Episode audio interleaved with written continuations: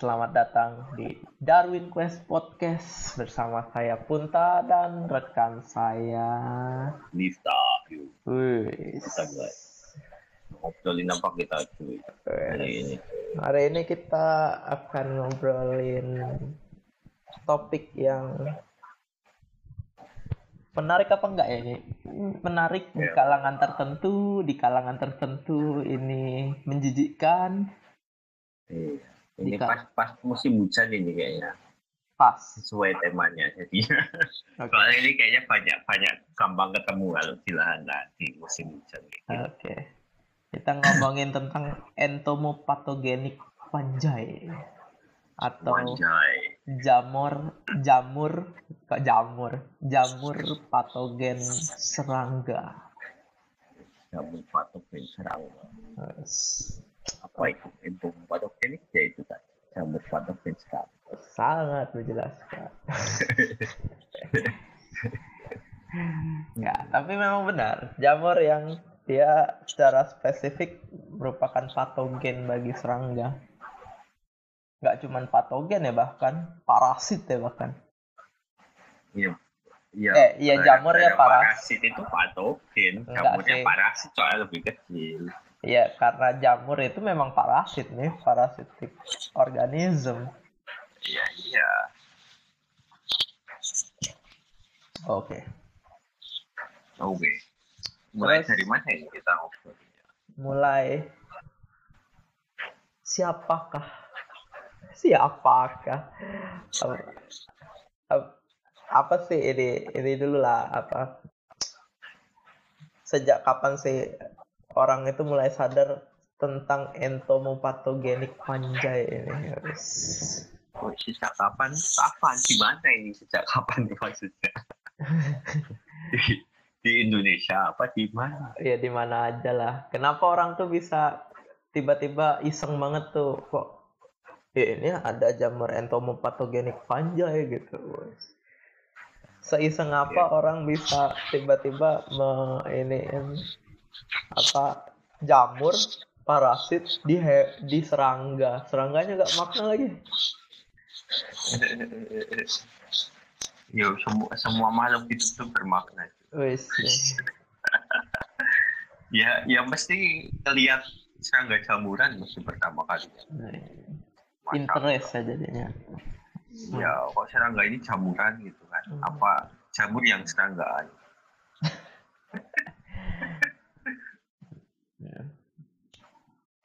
Terus kenapa mereka eh, apa alasannya si jamur ini nih harus menginfeksi serangga ini ngapain? Padahal kan jamur ya kan umumnya jamur tuh hidup di lingkungan lembab gitu terus tumbuh gitu kayak dari dari sersa-sersa pohon di pergunungan gitu. Ya kan kalau di film-film kan gitu. Mushroom Hunter tuh kan biasanya tinggalnya di kaki-kaki gunung gitu. kalau kalau jamur yang kita bahas ini mostly nggak bentuk floating body nggak sih? Ada beberapa yang bentuk tapi mostly nggak ya? Cordyceps tuh bentuk cor- Iya, maksudnya kan beberapa. Cordyceps doang kayaknya. Selain cordyceps apa? Yang floating bodinya gede. Nggak ada ya. Itu doang ya? Nggak ada. Kayaknya cordyceps doang deh. Selain itu cuma micelia micelia sama sepur. Hmm. Sepur. Kalau ini sih tujuan utamanya kayaknya biar mereka tersebar ya jelas. Jadi lebih ke insting apa keperluan memperbanyak diri ya. Eh, eh, kayaknya menjadi pengen piknik kayaknya ini sebenarnya. Nggak nggak pengen ada di zona nyaman ya. Iya, pengen pengen ke mana-mana. Invasi. Gila, nggak cuman manusia ya yang nggak pengen di zona nyaman ya, harus mencari tantangan baru. Jamur juga gitu ya. Hmm. Mencari tantangan baru. Hmm. Nah ini kan jamur jamur entomopatogenik ini kan dia nyerang serangga nih, nyerang serangga khusus banget nih entomo, ento serangga patogenik patogen serangga gitu. Nah dia tuh mekanisme dia menyerang ke serangga itu tuh lebih kayak gimana sih? Kayak kita oh, kalau kita kan ada juga tuh jamur patogenik manusia tuh kayak jamur panu ya kan. Apakah sama kayak gitu ataukah beda gitu? Agak agak beda kali ya. Hmm. Soalnya kan ada ini enzimatik enzimatik apa? Dekomposisi ininya kan. Hmm. Apa sih namanya? Emang kalau kalau ke manusia jamur panu itu ini kok bakal merusak kulit ya? Iyalah, makanya gatal-gatal kan kalau panu. Oh gitu ya. Lah aku udah terlalu terbiasa. Gak usah sombong, setan. setan. Kan aku nggak ngerti. Ya sama-sama merusak tapi mungkin gara-gara sistem kekebalannya manusia lebih hebat kali ya. Makanya nggak. Atau karena manusia lebih gede aja. Ya mungkin itu, mungkin dua itu. Heeh. Jadi le- lebih kompleks makanya sistem ininya juga lebih Hmm. ini. Lebih susah untuk ditembus sama patogenik panjai. Kalau kalau serangga kan ini apa? Organismenya nggak nggak terlalu kompleks, Ah. nggak terlalu kompleks dan kecil. Dan kecil ya. Jadi gampang disel- dilingkupi ini, Si, dilingkupi si jamur. In- biasanya tuh serangan infeksi itu dimulai dari yang pasti ininya dulu kan. Za- apa bentuk yang bisa jamur itu untuk menyebarnya dulu. Yaitu sporanya Spora, spora nempel. spora nempel di bad- di badannya serangga ya. Badannya serangga terus bentuk miselia miselia gitu. Sampai bentuk di luar tubuh dulu kan dia? Iya, bentuk di luar tubuh dulu. Baru baru masuk. Kalau baru langsung masuk juga nggak bisa kali. Nah, jadi dia bentuk dulu tumbuh dulu sedikit di luar tubuh gitu sekalian dia ngasilin enzim-enzim yang bisa ngebolongin badannya serangga itu kan Kulit serang. berarti kebanyakan enzim yang untuk ngebolonginnya itu enzim yang bisa ngedegradasi eh, ngelepas ini kan struktur apa ya itu exoskeleton dari eh, serangga kulit serangga Harusnya iya tuh. Mm-mm. berarti kayak kulit Tapi- serangga tuh terbentuk dari apa Tapi me- mekanismenya tuh macam-macam sebenarnya tuh ya Heeh. si ini. Soalnya emang terselubung skel- exoskeleton semua ya kulit serangga itu. Nggak tahu itu kulit serangga tuh bisa di- disebut exoskeleton nggak sih masalahnya Enggak tahu juga tuh.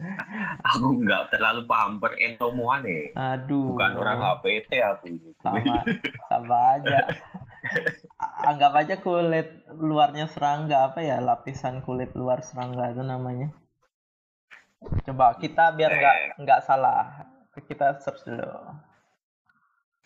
Ini sek apa namanya?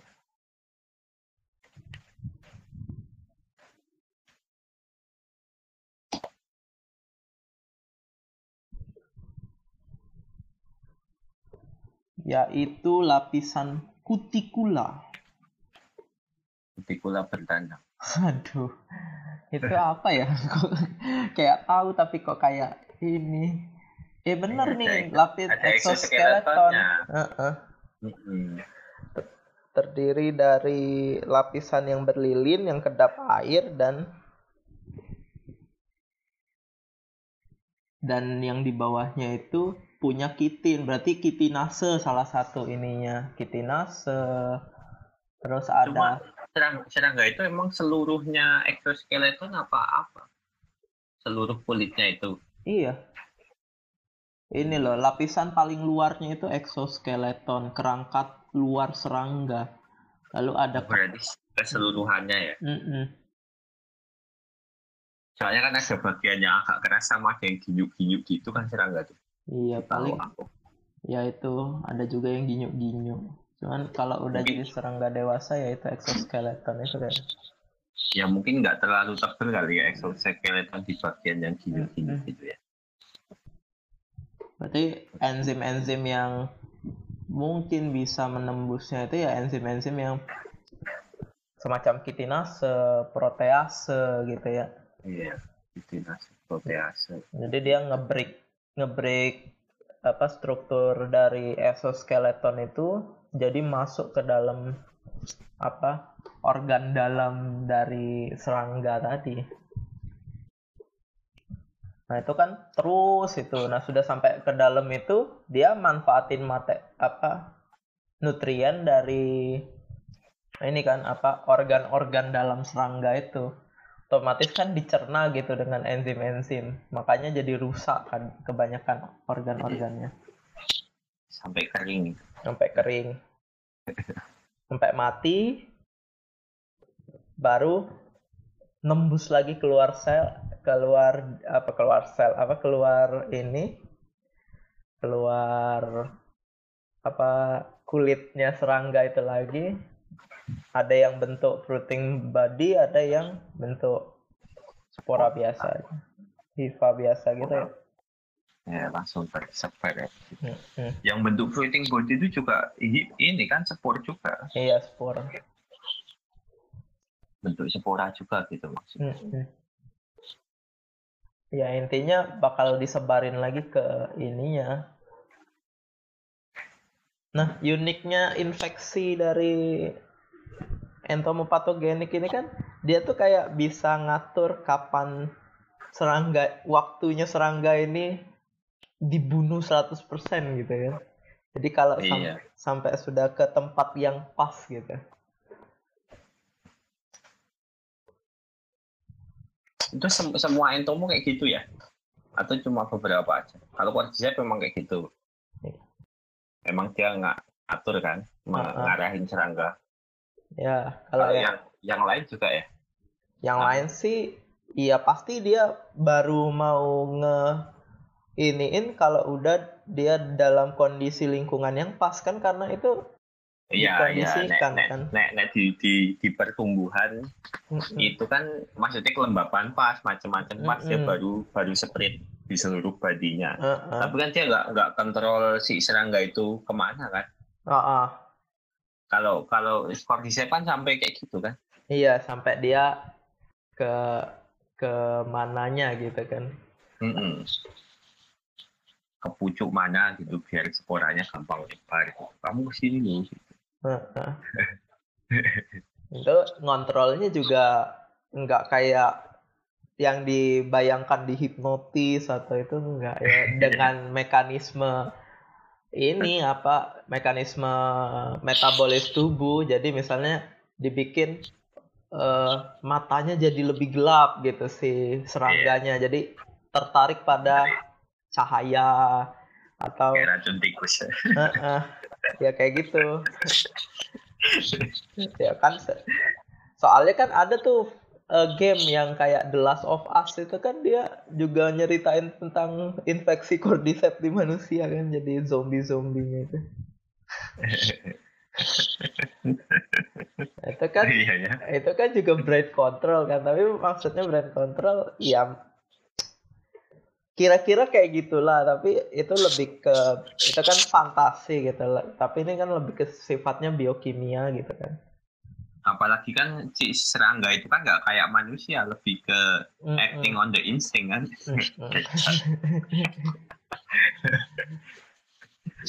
gitu instingnya ke mana ngikutin gitu mm.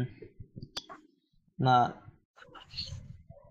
si si entomopatogenik panja ini kan juga ada beberapa nih yang terkenal banget nih sudah bahkan sudah banyak produk-produknya gitu kayak misalnya Bevaria gitu Bevaria basiana uh -uh, Bevaria basiana atau ada juga Isaria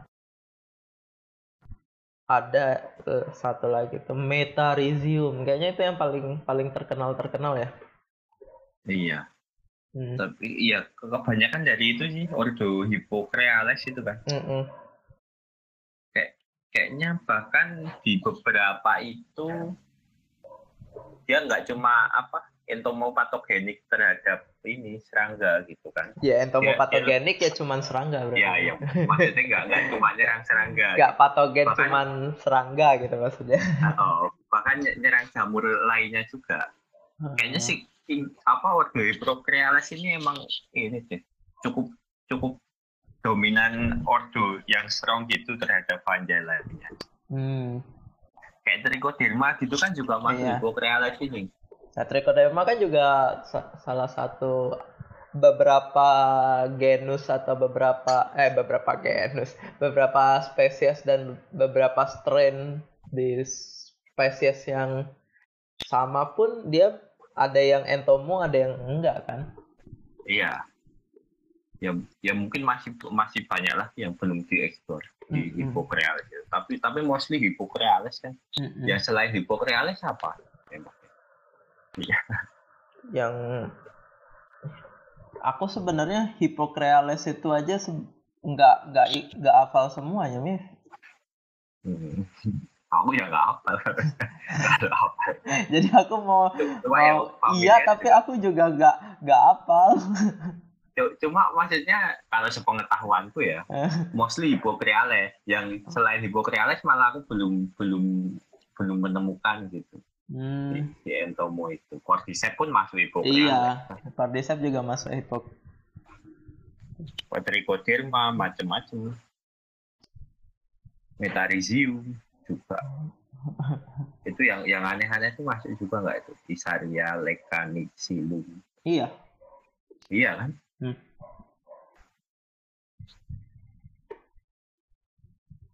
Jadi spesialitinya emang itu kali di uh, Procreales Ordo itulah ya yang gila gila-gilaan. Ya, yeah, gila-gila. Gila-gilaan ini. Hmm. Bertarung itu kali ya. oh, Tapi kebanyakan disuruh mendominasi uh, juga eh, apa? Uh, kuat-kuat dianya. dan pertumbuhannya itu juga terhitung cepat kan? Iya di kondisi yang oke okay, dia cepat cepat banget. Untuk ukuran panjai dia cepat untuk ukuran anjay? Gimana tapi ada juga sih yang nggak termasuk apa ordo apa tadi? Hippocreales. Aspergillus tuh nggak termasuk kan? Oh iya.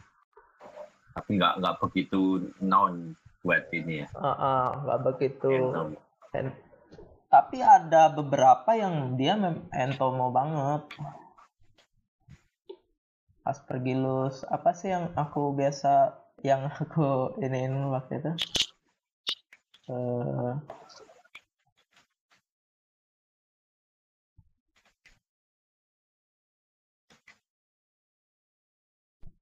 Aspergillus. Aspergillus apa ya? Kayaknya kita punya, aku pernah ini. Ya Aspergillus oryzae kan ada juga tuh yang masuk. Aspergillus niger juga ada. Tapi ada satu spesies yang aku ini aku isolasi waktu itu yang dari dari apa walang sangit itu kan sih? Mm -hmm. Aspergillus clavatus. yang kita ngambil di ini yang di sawah terbengkalai itu banyak cuy sekarang ini banyak lah hmm. nemuin itu pokoknya di awal musim hujan itu biasanya banyak Aspergillus clavatus tuh itu juga termasuk entomopatogenik itu tapi kalau yang yang paling banyak dominan untuk ini sih yang lagi tren banget itu untuk riset-riset entomopatogenik itu cordyceps itulah ya. Iya, soalnya nggak cuma entomopatogenik kan, mm -mm. lebih ke cordycepinnya. Mm -mm, cordycepinnya. Nah, uh, kita kan dari ngomongin panjang lebar tentang si entomopatogenik panja ini uh, fungsinya sih kenapa sih kita orang-orang tuh tertarik untuk mem me mempelajari, mengulik tentang si jamur. Ngapain ini? Ngapain? Biopes lah ya mestinya. Kalau yang utama kalau dari entomopatogenik aja ya sendiri. Ya yang langsung ya secara langsung ya. Mm-hmm. Aplikasi secara langsung itu. Iya. Soalnya ada ada yang nggak spesifik kan entomopatogenik itu. Jadi langsung beberapa serangga gitu kan. Spektrumnya lebih luas ketimbang si kemarin itu. Siapa namanya? Si Bat Bacillus thuringiensis. Iya, Bacillus thuringiensis. Uh-huh. Dan spreadnya apa penyebarannya itu lebih lebih ya lebih wide spectrum lah, lebih gampang kesebar ketimbang si thuringiensis. Dan lebih bahkan nggak nggak perlu makan kan si ini. Mm-hmm. Dan si lebih ini juga lebih apa? Lebih tahan lama lah untuk diaplikasiin, nggak lebih jadi lebih gampang gitu untuk pengaplikasian di lapangan.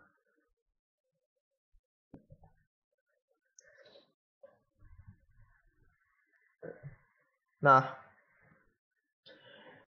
uh, kan kalau untuk Bacillus thuringiensis ini eh Bacillus thuringiensis. Gara-gara Wifty ini Bacillus thuringiensis kan jadi uh, bak entomopatogenik fungi ini kan lebih lebih lebih ke serangga kan. Serangga tuh identiknya kan dengan hama dan penyakit tanaman kan si apa serangga nah sedangkan entomopatogenik ini dia itu nyerang serangga secara luas gitu jadi benar-benar bisa untuk kita pakai sebagai biopestisida. Iya, ya bahkan nggak nggak nggak cuma spektrum apa jenis serangganya ya fase pertumbuhan serangga aja hampir semua fase gitu bisa oh, iya. diinfeksi. Benar benar. Mulai mulai dari dia fase larva sampai sampai udah dewasa gitu ada ini ada yang bisa nyerang. Nyerang siapa?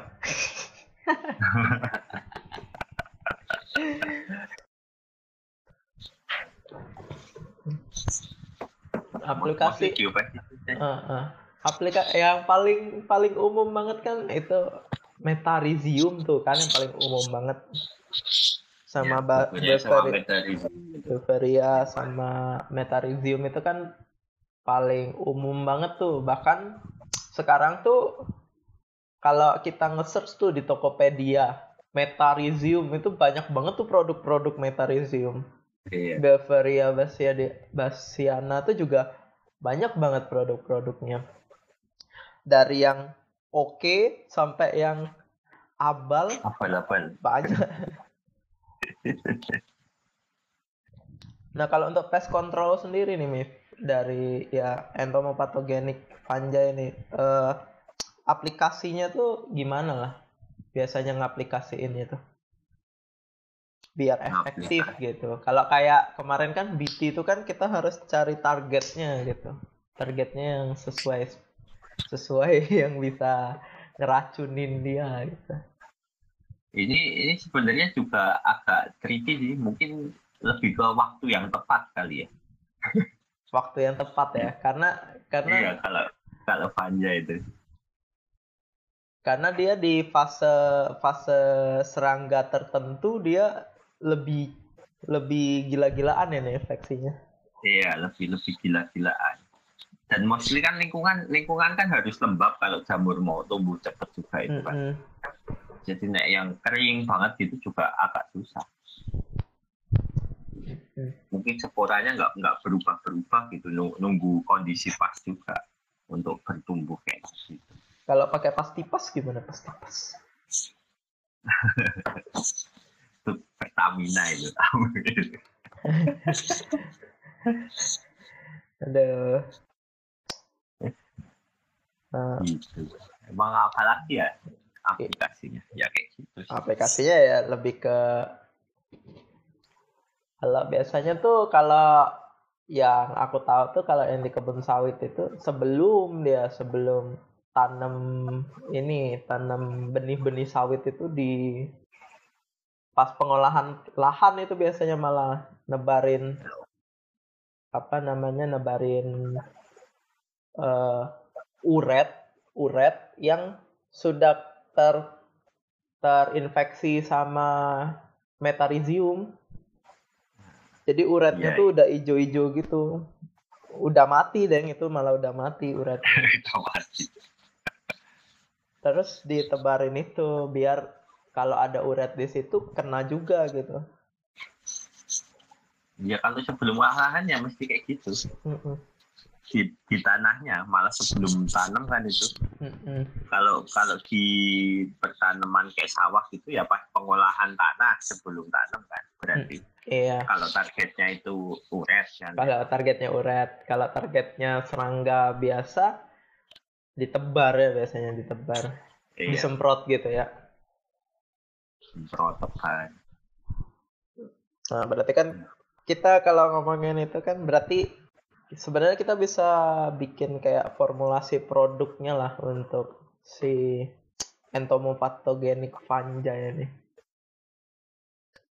Bikin formulasi. Bikin inilah apa kayak gambaran develop produk biopestisida lah. Ya. Apa bikinnya gitu. Bikinnya bikinnya bikinnya sebenarnya kalau saja itu bahkan lebih lebih lebih gampang kali ya hitungannya kalau ketimbang bakteri ya apa hmm. lebih susah ya susah-susah gampang gitu. Ya susah-susah gampang sih bakteria juga susah-susah gampang. Cuma bahannya itu lebih apa ya nggak nggak se nggak nggak harus sesteril bakteria bahkan tuh. Hmm. Ya yang penting sekedar apa gitu udah oke okay lah. Iya. Di di open system itu semi open gitu bisa. Kalau kalau bakteria itu kan harus close system toh. Mm -hmm. Kalau yang fungi ini ya semi semi kebuka gitu. Ya semua fungi kayak gitu kan ya. Malah naik close agak susah gitu. Iya. Tapi kalau kita misalnya mau mau memperbanyak nih untuk misalnya kebutuhan komersial nih, uh, entomopatogenik ini kan berarti harus ditumbuhin di media substrat gitu kan. Substratnya ini kira-kira apa? Apakah harus badan serangganya gitu?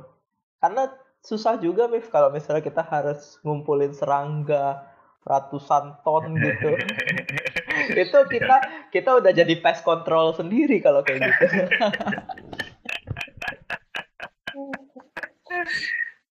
ya enggak juga sih. Sebenarnya malah kebanyakan ke ini cuma cuma yang yang agak perlu diperhatiin mungkin ini juga ya apa? kalau eh, apa lupa, lupa ngasih tahu tadi itu sama ininya malah tanamannya gitu kadang-kadang ada entomopatogenik yang bahkan nyerang tanamannya juga tuh. oh kayak fusarium ya iya jadi yang yang keserang nggak cuma serangga dia bahkan juga tumbuh di di jaringan tanaman. Ya, di jaringan tanaman. Okay, itu kan ngerusak ngerusak produk juga itu.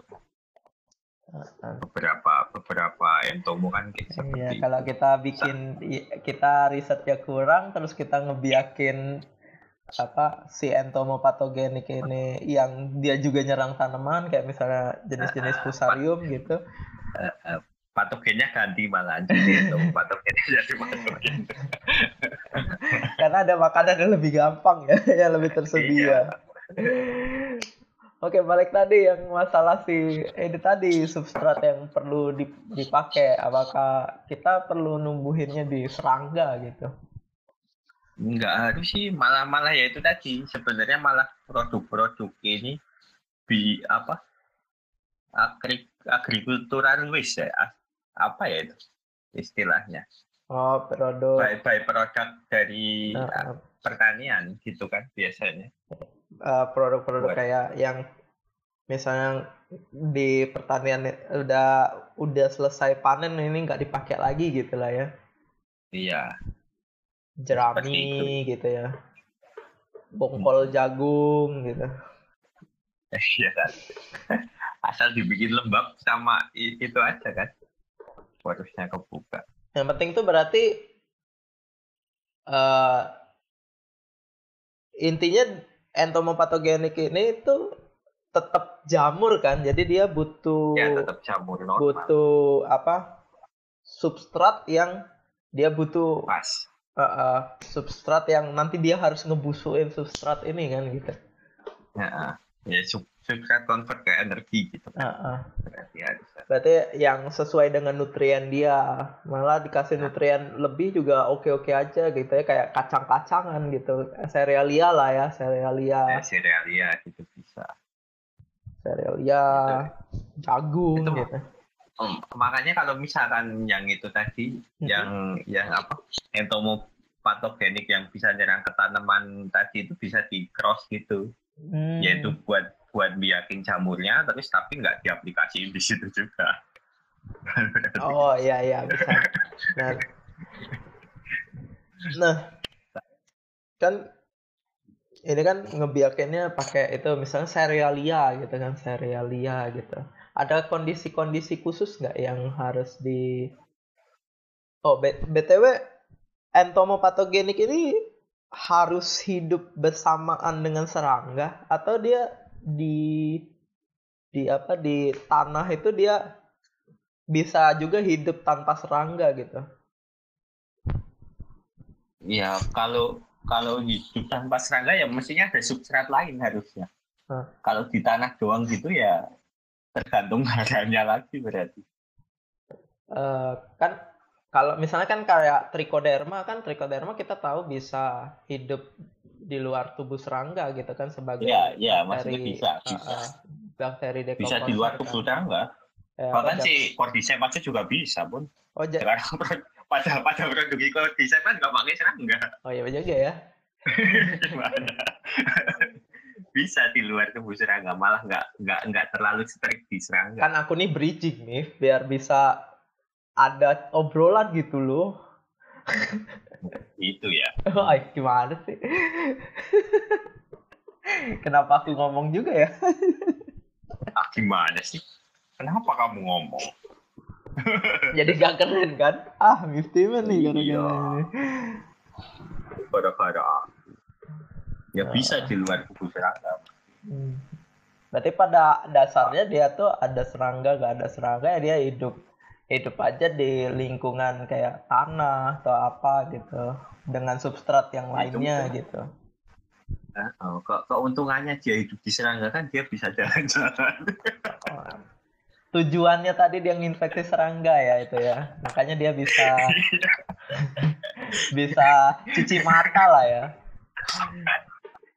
Iya bisa cuci mata cuci ke mana-mana. Bosan dengan hidupmu yang gitu-gitu aja gitu infeksi serangga Malah kalau kalau produksi skala kecil kayak apa? Itu biaya campurannya apa itu ya berarti? kalau sampai kan itu tadi nungguin kalau nyimpen gitu gimana?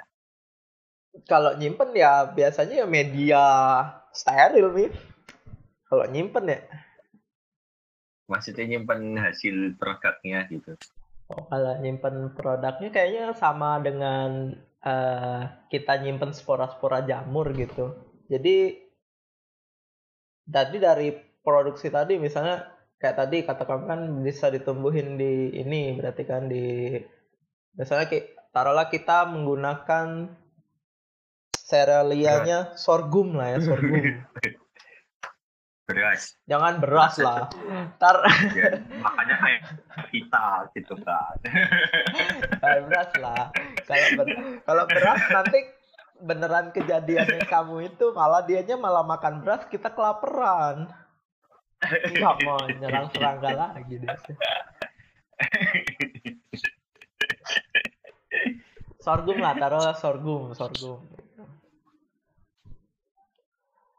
Jadi kan dia kita tumbuhin tuh uh, ada kultur kan, kultur itu bisa dalam bentuk cair, bisa dalam bentuk apa gitu kan.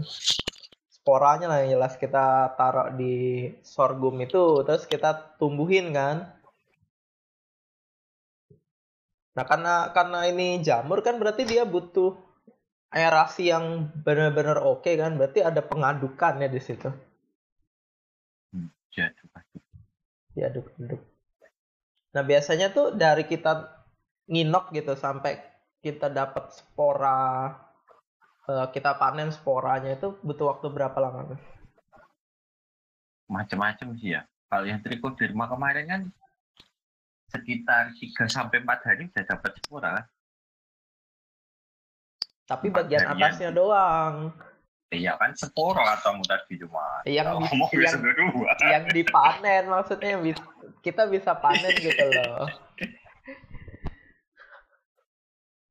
Ya maksudnya seminggu lah, seminggu lebih sedikit loh. Sekitar 10 harian itu paling bisa panen. Kalau lebih lama lagi? Di, lebih lama lagi, maksudnya lebih lama lagi gimana? kita overin apa yang terjadi? Iya bisa kalau dia bisa tahan kan tetap spora dia. Ya. Kalau misalkan dia gagal berkompetisi habis itu kebuka gitu kan ganti jamur lain bang. Oh iya deh. Kita kemarin kan gagal, gagal karena neuro. Iya, ya itu kan. Depret itu neuro. itu lebih strong lagi di mana-mana. Bisa jadi makam aja ketemu neuro.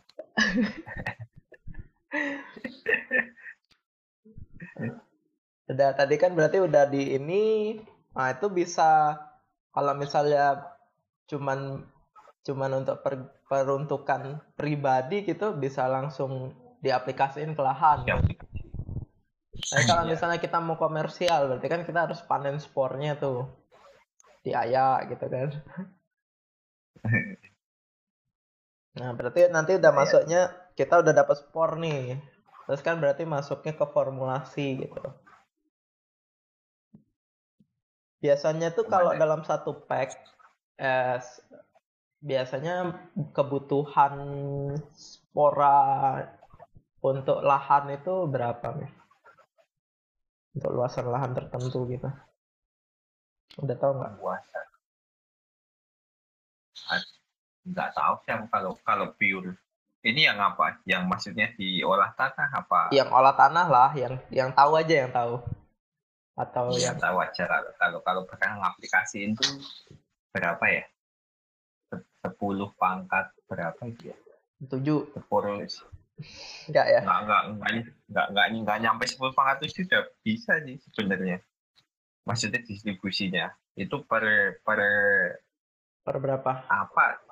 Per satu tanaman itu per berapa meter persegi berarti aku lupa ya aplikasinya Ber, untuk ini berarti untuk apa namanya untuk kilogramnya itu 10 uh, eh, per per gramnya 10 pangkat 7 apa per kilogram 10 pangkat 7? Per gramnya 10 pangkat 7. Per, per gram 10 pangkat 7. Per gramnya 10 pangkat 7 untuk luasan tanaman apa? Jagung ya jagung-jagungan gitulah. Dua meter. Sekitarnya tuh. Eh, nggak nyampe ya? Pertama. Semeter ya? Iya. Ini semeter paling. Semeter, semeter. Misalnya untuk 100 eh satu hektar, satu hektar tuh berapa? Sepuluh ribu. Sepuluh ribu meter persegi ya? Iya.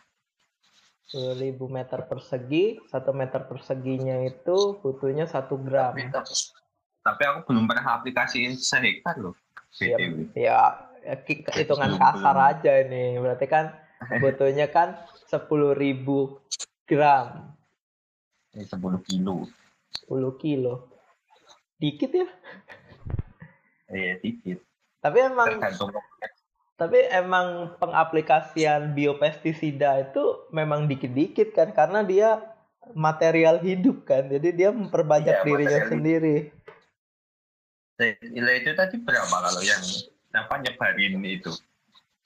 Nyebarin serangga yang terinfeksi tadi. Eh, itu nggak dihitung spornya, Mif. Ya itu nggak dihitung sport ya maksudnya berapa kilo serangga yang disebarkan gitu kan? Nggak dihitung juga itu berapa. Orang biasanya itu aplikasi. kalkulasinya ya. Oh oh nggak ada kalkulasinya itu. Ya sebenarnya kayak gitu. Tapi kan kalau kalau ini kan kita butuh storage kan, storage. Berarti kan harus dijaga kelembapan spornya itu supaya tahan lama. Kan. Spor kan kalau disimpan dalam kondisi yang oke okay, ya tahan lama, bisa enam bulan gitu kan. Hmm, hmm. Kalau nggak oke okay ya, ya itu ganti biasanya. Jadi santapan ini. Yang lainnya. Tetapan kamu. Dipikir ini apa? Protein gitu protein tambahan. Kalau kalau misalnya diaplikasiinnya dalam bentuk semprot gitu berarti ada harus formulasi tambahan karena kan spor kan nggak iya, larut air banget nggak kan? larut air iya harus nambahin pelarut spor pelarut spor itu apa twin Iya, surfaktan ya berarti. Kalau Twin bukannya dia juga desinfektan ya, malah ntar mati gak spornya. Iya makanya kan konsentrasinya kecil banget itu cuy. Oh gitu ya. Kalau koma berapa cuy? Nah, kegedean juga emang mati. Iya siapa tahu jadinya malah jual surfaktan plus protein pecah. iya. Ya aplikasi surfaktan juga gitu, kebanyakan ambiar proteinnya. Kalau pas gitu kan melarutkan gitu kan. Uh, uh. Ya sebenarnya nggak melarutkan juga tuh istilahnya itu uh, masuk koloid. Iya, dia lebih ke ngikat si bagian yang tadinya nggak mau kena air itu diikat oleh bagian yang jadi terdistribusi uh, gitu lah sebenarnya. Uh, terdistribusi. Tapi tetap kalau itunya surfaktannya lepas ya. Di, diomongin lagi juga nggak larut tetap Iya. ya gitu. Makanya dosis surf apa pelarut itu harus eh, ini pas nggak boleh lebih. Dan kalau berarti kan kalau ini kan produk biologis kan berarti. Berarti sekali bungkusannya itu kebuka ya harus habis dong, nggak bisa disimpan lagi. Iya. Hmm ya pastinya oke okay. nah sekarang oke okay lah kita ngomongin itu kan udah udah tahu sampai ini apa kita punya gambaran lah kayak mana produksinya juga tapi ngapa sih kita harus ini eh, nggak harus sih sebenarnya. Kenapa kita hmm, keunggulannya gitu pakai keunggulannya make si entomopatogenik ini untuk pest control gitu keunggulannya. Yang pasti bio. keunggulan dibanding apa? Kalau dibandingin sama ini apa namanya? Apa uh, Bacillus thuringiensis bio juga. Iya juga unggul ya. Diba dibanding pest control komersial biasa gitu. Ya ini juga komersial gitu. Yang yang umum ada di pasaran lah. Ya. Sintetik sintetik. keunggulannya keunggulannya dia nggak langsung bunuh. Oh, itu mah kekurangan ya. Kekurangan coy gimana sih Iya kalau kalau mau cepat mengatasi masalah tetap ini pestisida sih. pestisida sintetis. Cuman kalau ya, mis- ini keunggulannya nih, aku tahu deh satu nih aku bisa jawab. Keunggulannya satu nih. Kalau pakai entomopatogenik panjai untuk biopestisida, kamu bisa menyematkan produk dari lahanmu itu organik. Iya ya. Iya dong. Oh, iya iya. ya organik. Organik. Tapi pakainya pupuknya sintetis sama aja deh. iya, nggak nggak jadi organik. Yang jelas ini kalau ini produknya ini udah pasti organik. Organik apa namanya? Hayati. Us. Biodegradable. Enggak ya? Dia malah yang ngedegra ngedegradasi. iya malah ngedegradasi nggak cuma biodegradable biodegradable apa itu biodegradable agen malah oh, biodegradation agen gitu sama ya itu sih kalau kalau kalau ini ini sebenarnya kalau misalkan kita ngaplikasiin gitu sama kayak pestisida kimia nggak? Misalkan kita ngaplikasiin sekarang satu gram gitu besok nggak mati satu gram di kondisi yang sama. Kita butuh lima gram gitu kan. Kalau hmm. kimia kan itu nggak sih? Iya kalau kimia gitu. Iya. Kalau ini? Kalau, kalau ini dia apa sih serangga yang diserang itu develop kekebalan nggak sih? Iya, develop sih. Cuman kan mereka kan serangga nggak punya vaksinasi ya. Jadi kayaknya lambat.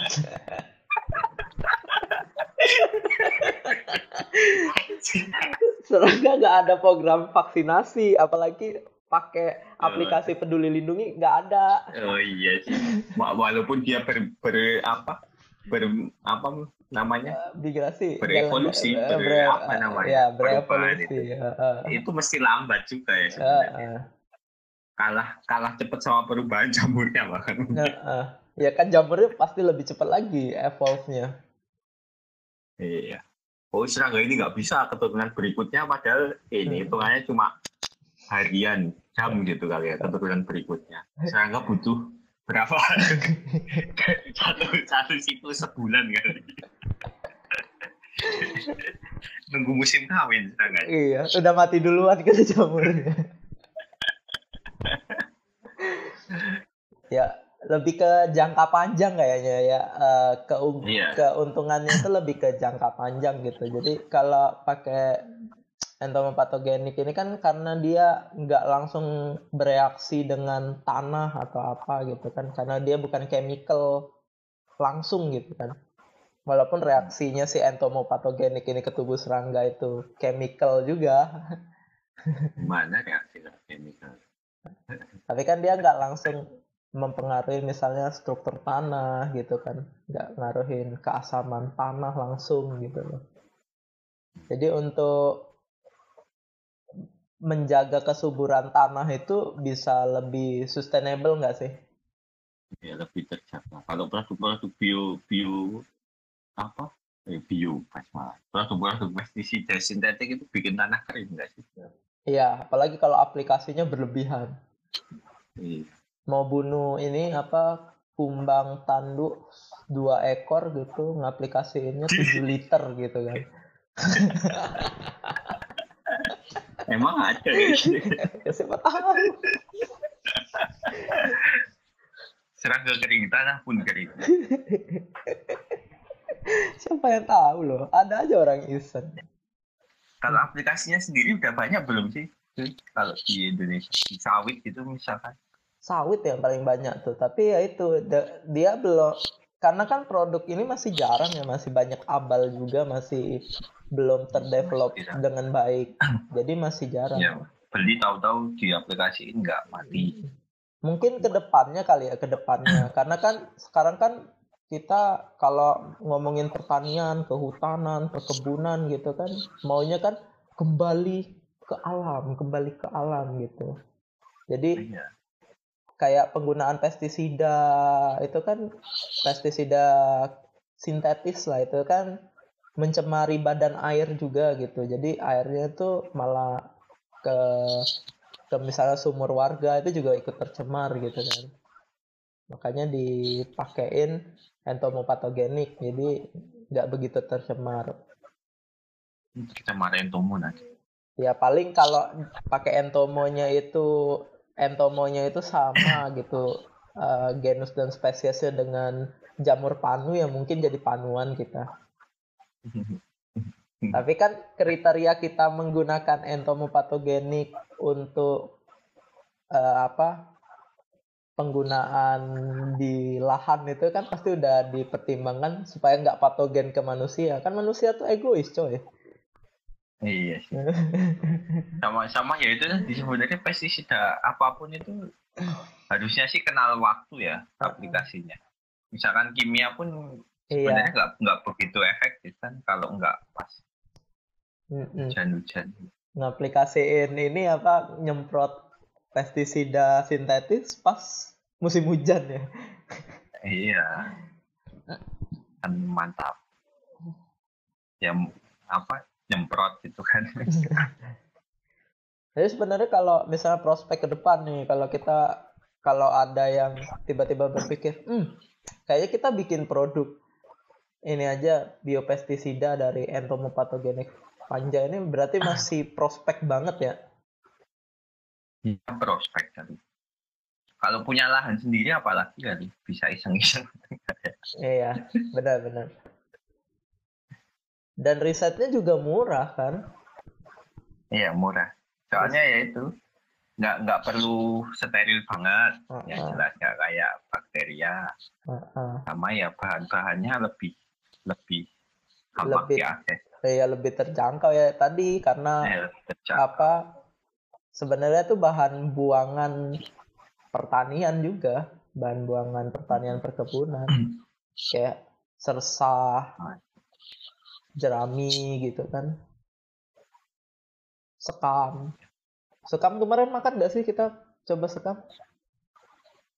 Ya enggak, kalau ya? sekam utuh enggak enggak ya? Dia harus ini dulu. Harus apa namanya? Dicampur. Iya harus bau air. Bau air. Di ini ya di di apa di jangan sekam kering gitu ya maksudnya. Sekam basah ya. iya ya, cuma nambah porositas. Hmm. kemakan tapi dikit banget. Hmm. nggak nggak nyampe dalam kalau yang sekam itu. Soalnya kan dia sangat ini air no air no menolak betul air sekali kan itu. Ketimbang bahan-bahan lainnya cuy. Mana keras-keras itu. Giginya pada copot nanti si entong iya sih. Kalau yang kalau di luar sendiri udah mulai ini enggak sih? Udah. Bahkan di Thailand okay. kan udah udah banyak tuh aplikasinya. Enggak enggak hanya di luar sih. Di perkebunan-perkebunan gede kayak misalnya uh, perkebunan sawit yang gede-gede yang punya company gede gitu itu memang sudah ada sendiri yang kayak tim risetnya gitu R&D-nya untuk pengembangan entomopatogenik tapi untuk penggunaan sendiri masih nggak dibagi ke teman-temannya ya enggak enggak apalagi ke pesaingnya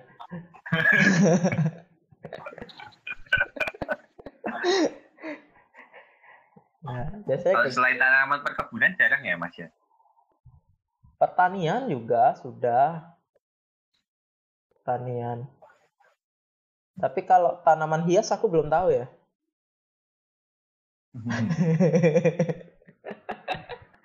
kan lucu gitu. Tanaman hias tiba-tiba muncul ada serangga kena cordyceps gitu kan jadi lebih hiasan lagi nggak sih? Hmm. Hias.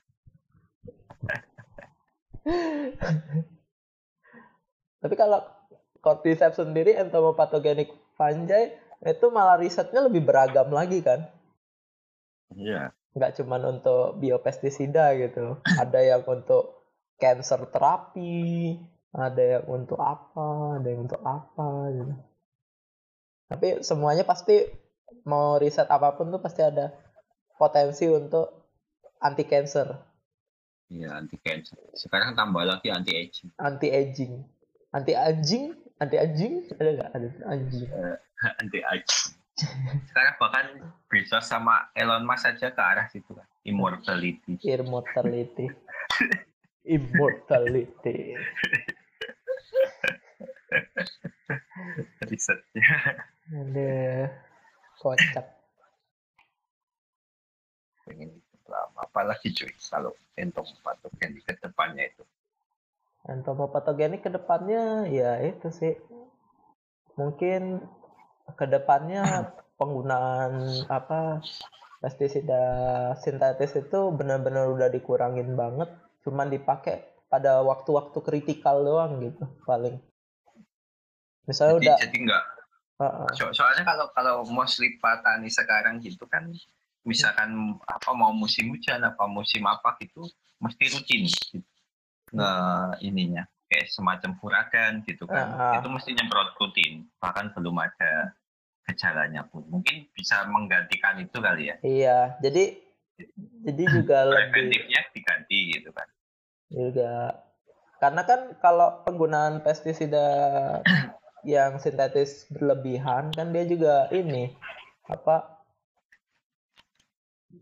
targetnya kan sembarangan itu targetnya. Bahkan manusia-manusia juga dijadiin target kan bukan cuma serangga kan. Iya iya. Cuma kan sekarang masih mostly kayak gitu yang aku temui loh ya petani-petani gitu kan. Paling ke depannya okay. mungkin kalau ini udah udah benar-benar orang melek banget sama teknologi yang namanya entomopatogenik fungi ini mungkin penggunaan pestisida sintetis itu lebih lebih diperuntukkan kalau udah case-nya tuh udah udah nyerah gitu angkat tangan gitu. Udah outbreak gitu ya? Uh -uh.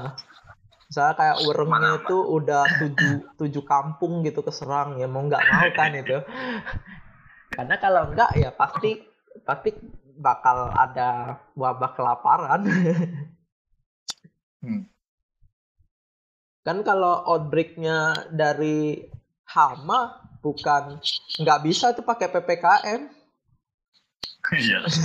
Mana paham mereka. Jadi mau nggak mau ya kita langsung read saat itulah pakai pestisida kimia dan karena si serangganya itu juga ngedevelop kekebalan ke entomopatogenik panjai jadinya pestisida kimia jadi lebih efektif lagi dong. Iya. Nggak nggak mungkin nggak ada yang ini kebal hmm. semuanya soal. Hmm pestisida kimia kan sebenarnya guidance-nya juga ganti-ganti kan. Uh, nggak uh. nggak di apa satu barang itu terus. Uh, uh. misalkan pengaplikasian ya. Kayaknya itu sudah semuanya deh kita ngobrolin tentang entomopatogenik fungi yang mungkin belum terlalu dalam lah ke ininya per per apa per spesies atau per ininya tapi setidaknya kan kita udah ngobrolin gambaran umum tentang entomopatogenik fungi ini. Kita gambar dari tadi. Ngomongin omongan umum, rumor umum lah. Protes aja lu. ya udah okay. daripada tambah ngaco. uh, Terima kasih telah mendengarkan Darwin Quest Podcast kali ini. Semoga bisa bermanfaat dan memberikan informasi, mungkin memberikan imajinasi bukan apa sih namanya ide, ide, ide konspirasi, konspirasi apalah itu. Untuk pengembangan entomopatogenik panja ya, wes. Saya saya Punta dan oh, rekan oh, saya Miftah. Gitu. Sampai jumpa di Darwin Quest episode selanjutnya. Bye bye. Bye bye. Bye bye.